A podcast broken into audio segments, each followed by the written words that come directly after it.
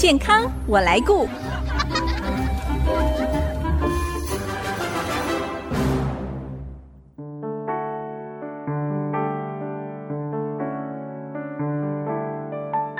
听众朋友，大家好，我是王淑荣，欢迎收听《健康我来顾》节目，一起关心你我健康。每个人对疼痛的感觉非常主观，不管是疾病或者是意外受伤所导致的疼痛，甚至是手术后伤口的复原，恐怕对疼痛的感受和忍耐度，每个人不尽相同。到底医师是透过什么样的方式来评估病患的疼痛，并且如何做适当的处理？有些人。因为担心止痛药可能会带来一些副作用，所以就练就一身忍痛的功夫。那这样的做法对吗？我们要如何正确使用止痛药物？哇，这些问题，我们今天很高兴可以邀请到中国医药大学新竹附设医院麻醉科文继明主任来跟我们解答。我们先欢迎文主任，主任您好。你好，大家好，我是中国医药大学新竹附设医院麻醉科文继敏主任。文主任，刚才我们说到，每个人对疼痛的感觉是非常主观的，医师是透过什么样的方式来评估一个人到底他的疼痛程度有多少呢？是的，疼痛的评估啊，都是很主观的哈、嗯。对。啊，目前在临床上面哈，用那个数字大概来评估病人的疼痛哈。通常我们就是从零到十分来表示病人的疼痛的程度。嗯。啊，数目越大就越痛。对。嗯。对。啊，通常我们也会配合这个脸谱哈，一个病人。痛到哭了啊，大概就是九分十分，很痛了。哎，病人不痛，笑笑的，可能就零分到一分。嗯。所以目前我们就是以这个方法来评估疼痛。所以这个评估也是病患自己来配合，对不对？以他主观的感受来评断到底零到十分 疼痛程度有多少。完全就看病人的表达，病人的表示。嗯啊，他到底几分的痛，我们就做一个评估，这样子。是，那造成疼痛的原因，我们知道也非常多。如果是针对手术之后麻药一退了，有些必须要做术后的疼痛控制。我们也看到有些人在开刀之前就询问要不要有自控式的那种麻醉针剂哦。那目前关于这个术后疼痛的控制，有哪一些选择呢？呃。手术后的止痛的方式，哈，目前分三大类，最常见的就是口服的止痛药，哈，再来肌肉注射的止痛药，是，再来就是静脉注射的止痛药。其实我们称为呃 PCA 的病患支控式止痛，它也是接在静脉上面来给药，啊。嗯嗯，然后止痛药。就有分短效的、长效的，七天长效的止痛药。哇，还有七天长效的，哦，就是一针打下去可以维持七天吗？是的，这个是我们国人研发的七天长效止痛药啊。是。那因为有这个长效的止痛药，我们中医大就发展多模止痛啊，看病人的情况啊、病况啊，我们来提供。不同方式的止痛药，就多种模式的止痛方式，多模式止痛。是的，然后刚刚有提到嘛，啊啊，止痛药主要分为三大类嘛，哈，就是鸦片类的，它是很强效的止痛药。哦，然后再来就是有非中枢性的止痛药，哈，乙烯胺酚，这个就是我们常常用的普拿疼，口服的。口服的，嗯。啊，啊，现在这个普拿疼也有针剂喽，哦，也有针剂喽，也有针剂喽。不过这个也是必须要医师处方，当然当然好，好啊，再来就是非类固醇类的止痛药嘛，哈，嗯，啊，这些药物当然都所有药物都有副作用嘛，哈。哦啊使用药物时间久了，就会有呃胃灼灼啦、胃不舒服啦、嗯、便秘啦、头晕啦、恶心啦、呕吐等等的是的副作用。所以不管是哪一种止痛方式，多少都有一些副作用。呃，只要药物都有副作用，只是看程度上面。所以为什么说在使用止痛药一定要遵循医嘱使用才比较安全？是的。那您刚才说这个多模式的止痛哦，第一个您介绍的是鸦片类的，这个也是很多人害怕担心的，就是会不会有药物的成瘾？所以第一类这个鸦片类的是比较容易成瘾，是吗？呃，所以我们发展这个多膜止痛哈，目的就是让鸦片类的药物尽量。少用，嗯啊，如果是短时间用鸦片类的哈，像中度疼痛的哈，嗯、还是一定要用鸦片类的吗啡类的止痛药。是啊，但是用的时间只有一天啊，哦、甚至两天，这个还好吗？比较不会，不会有成瘾的问题。对，嗯，大概是要多长的时间来使用会有成瘾的疑虑呢？呃，通常我们 PCA 哈，我们很少是用超过三天，嗯，所以我们现在因为发展这个多膜止痛哈，我们用这个吗啡 PCA 吗啡止痛哈，大概也是用一天左右而已，所以不大会有成瘾的疑虑。是，那您刚才还有讲到，像是我们一般比较容易拿到的，就是口服的，像普拿疼之类的止痛药，它也是会有成瘾的问题吗？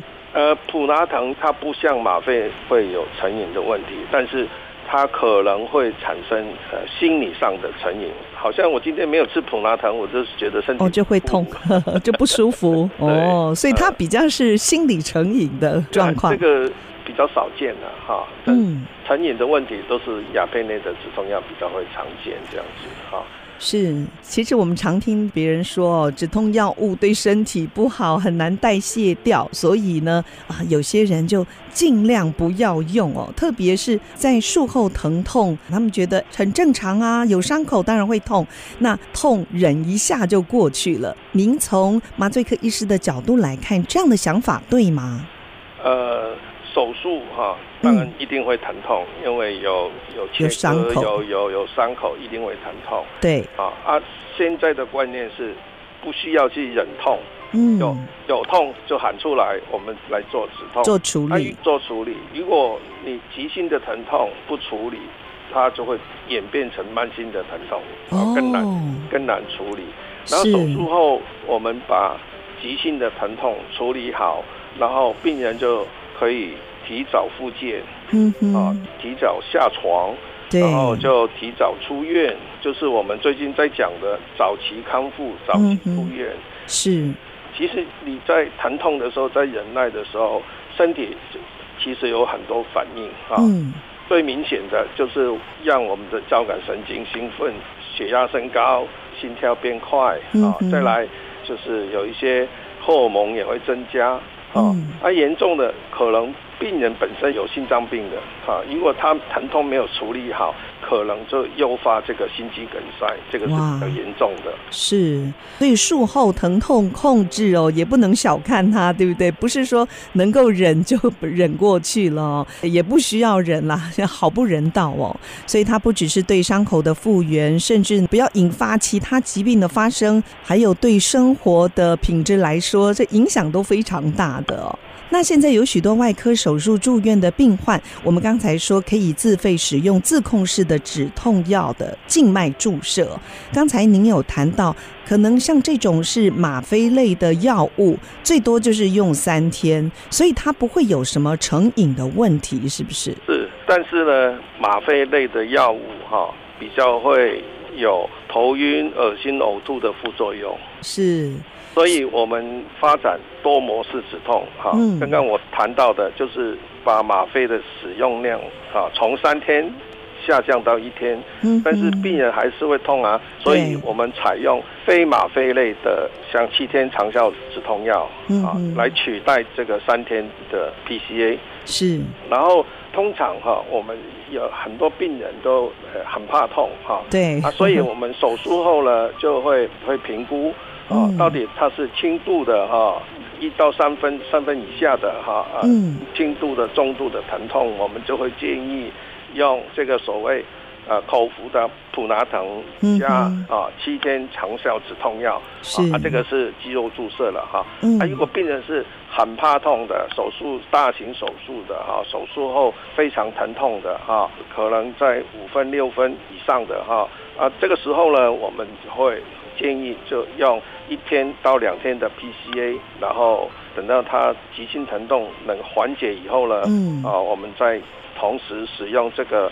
所谓普拿疼，嗯啊，还有七天长效的止痛药，是，所以这种多重模式的止痛方式哦，可以说是对病患一个量身定制的处置，对不对？因为每个人的状况或者是忍痛程度都不太一样，那这样子多重模式的止痛方式哦，就可以直接解决病患疼痛的问题，又在很安全的一个状况下来使用这些止痛药物。那下一段呢？我们再继续请文主任来跟我们分享哦。我知道你们麻醉科也打造了一套疼痛卫教随行平台，这个通讯软体，很多疼痛的问题或者是药物使用的问题，都可以扫描 QR code 线上来做咨询。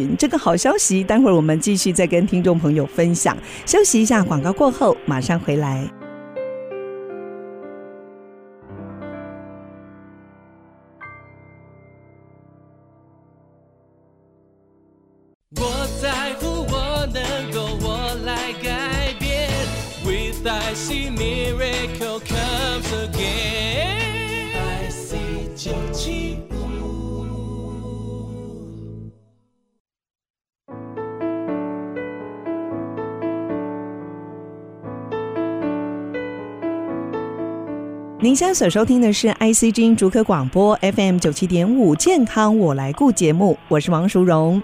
今天我们为听众朋友邀请到中国医药大学新竹附设医院麻醉科主任文季明医师，文主任来到节目当中跟我们分享哦，有关于疼痛还有止痛方面的重要资讯。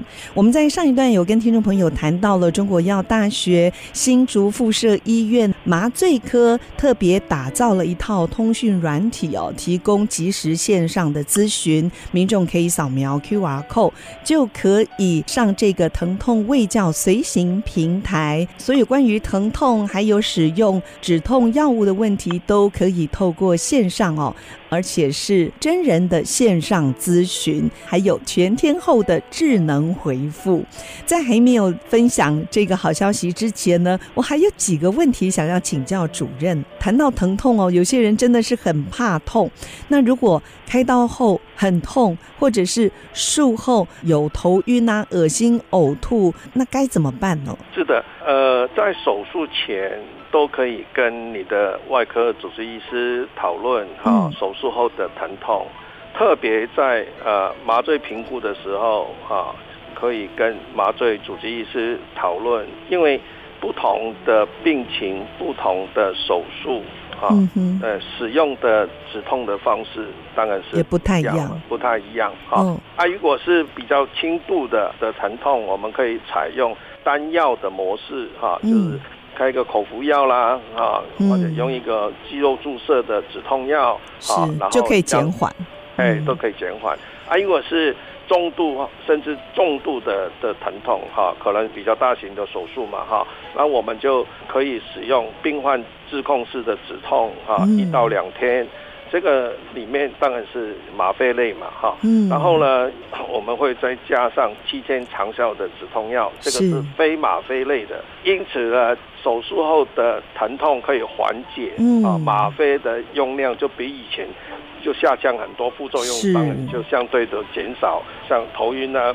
呕心呕吐啊，都会减少很多。嗯，所以这种多重模式止痛的方式哦，不止中医大，各大医院也开始朝这个方向来做吗？呃，是的，这个多模止痛哈，中医大新竹附设医院麻醉科是第一个使用首创的首创的医院啊。是我们在呃前年还得到国家品质奖。嗯，然后刚刚提到这个疼痛的平台哈，嗯，因为病人。在手术前，他还是会很焦虑哈。对，我我会我会痛啊。嗯。开完刀会，会痛怎么办？不能下床啊哈。对。等等。或者平常已经吃很多药物了，那再加上止痛药，会不会有一些不良的作用？其实好多疼痛的问题，对不对？是，所以呢，如果他在医院啊，在门诊，或者特别在麻醉评估门诊，都可以啊，告诉我们主治医师啊，我吃什么药，我吃药的频率啊、嗯、如何？是，然后麻醉医师就会根据他平常吃的药来评估。然后到底使用哪一种方式的手术后止痛对他是最好的？嗯、是，但是呢，回到家了就可能忘了。对，回到家了又焦虑起来了。对，又没有人问，又没有人问的。对对，他就可能就去去搜寻一些资料。是，这样可能就跟医师所解释的有也不太一样，对，哎，所以就更焦虑了。是是是，所以本着这个观念啊啊，我们中医大呃新竹附一麻醉科就创一个止痛平台，疼痛卫教随行平台，哎，卫教随行平台是。让病患哈，只要他。想到我明天要手术，可能有哪里痛的问题，嗯，我马上就可以进到这个平台，嗯、啊，在我们八点到四点啊上班的时间都有真人一一回答，对、啊，如果是非上班时间，我们会用智能的回答，甚至还可以留言，还会回复，对，第二天就马上做回复、嗯。是，这个是用 Line，呃，目前因为国人就比较习惯用 Line 跟 Facebook。对啊啊，我们就这两个平台哈，就先放在这两个平台上面哈。是。然后这个在去年我们也申请这个国家品质奖，也获得认同啊。对。这个是随时都可以照顾到病人的问题，这样子。好，透过这个平台，可以帮助民众对疼痛的了解更多，而且最重要是可以传递一个正确的止痛观念哦。呃，随时就有人在身旁帮你来解惑。我想请教主任，在相同条件下，每个人对麻醉的反应是不是有可能不一样啊？呃，当然是不一样的状况，不同的人、不同的病情，啊啊，对麻醉药的反应都都不一样。嗯，所以现在全身麻醉都会监控麻醉深度。中医大新竹附一麻醉科，我们是采用脑电双屏啊，称为 BIS 的。贴片哈，全程精准监控麻醉深度哈，是，意思说我们看着脑波来上麻醉哦，啊，因此呢就减少麻醉药的用量。嗯，那相对的，让病患对麻醉药的耐受性也会下降，这样子，而且更安全。还有刚才我们也谈到，有些人可能也很焦虑，说啊，我平常就吃很多慢性病的药，等到术后止痛药还是可以跟着这些药物一起吃吗？会不会容易伤胃呢？我可不可以自己加胃药？像这样子的问题，这个平台也会帮我们解答吗？呃，这个平台也有提供这个服务。对，那您可不可以现在可以稍微告诉我们答案呢？呃，所以手术前要告诉你的麻醉医师哈，嗯、啊，你吃哪种药物？平常吃什么药？呃、啊，平常吃什么药物哈？啊，然后我们会根据你的用药情况来给呃术后的止痛药。是啊，消炎止痛药哈，嗯啊，它并不是说一吃到胃里面就不舒服了哦，啊，它是经过一段时间吸收了啊，影响到这个。胃的黏膜啊，所以呢，我们不建议胃药跟这个消炎止痛药一起服用，这是错误的啊。所以我们等到好，你消炎止痛药一两个小时之后，呃，药物的保护机转被减弱以后呢，我们再吃这个胃药，让这个胃药能对这个胃黏膜有所保护。所以我们是建议啊，是。要分开来，而且是一两个小时之后才服用。嗯、所以消炎止痛药哦，千万不要跟胃药一起来服用，而是至少要间隔一两个小时。是，再来我们这个多膜止痛。同时也把对肠胃不适的呃副作用也避免了。是，最后是不是也可以跟听众朋友来分享一下，如果有人现在也正在使用止痛药物，有哪一些需要特别注意的呢？呃，我们服用药物哈，就就是用白开水哈，不要配用其他的饮料，对，呃，酒精饮料哈，特别酒精可能会有加成或者降低药物的的作用哈。嗯，然后我们还是依照你的主治医师的指示来服用药物，对，不要自己增减，是。所以，不管是使用哪一种止痛药物，一定要按照医师的嘱咐来适当的使用。如果听众朋友想要扫描疼痛卫教随行平台的 QR code，是可以上中国药大学新竹附设医院的官方网站扫进去就可以加入了吗？我自己是加入了。是的，嗯，呃。目前我们是放在中医大官网上面哈，嗯，然后啊还有我们的门诊表也有这个 QR code 可以扫描，嗯哼，啊啊如果呃在我们医院做麻醉评估，麻醉评估门诊也有 QR code 可以扫描。是啊，再来就是呃，Facebook 上面也可以，也可以找得到，对吧？就只要搜寻中医大新竹附设医院的疼痛卫教随行平台。对，就可以找得到，都可以找得到。对，好，今天非常谢谢文继明主任来到节目当中，跟我们分享这么多宝贵的资讯，也邀请大家可以多多利用这个疼痛未教随行平台来解决所有对于疼痛以及止痛药物相关的问题。好，今天非常谢谢文主任的分享，谢谢您，谢谢。如果听众朋友错过了节目播出时间，除了 IC 之音网站随选即播可以再次收听之外呢，也欢迎您上 Apple、Google Podcast 还有 Spotify 搜寻“健康我来顾”节目，随时收听我们精彩的分享。下个礼拜“健康我来顾”节目再会喽，拜拜。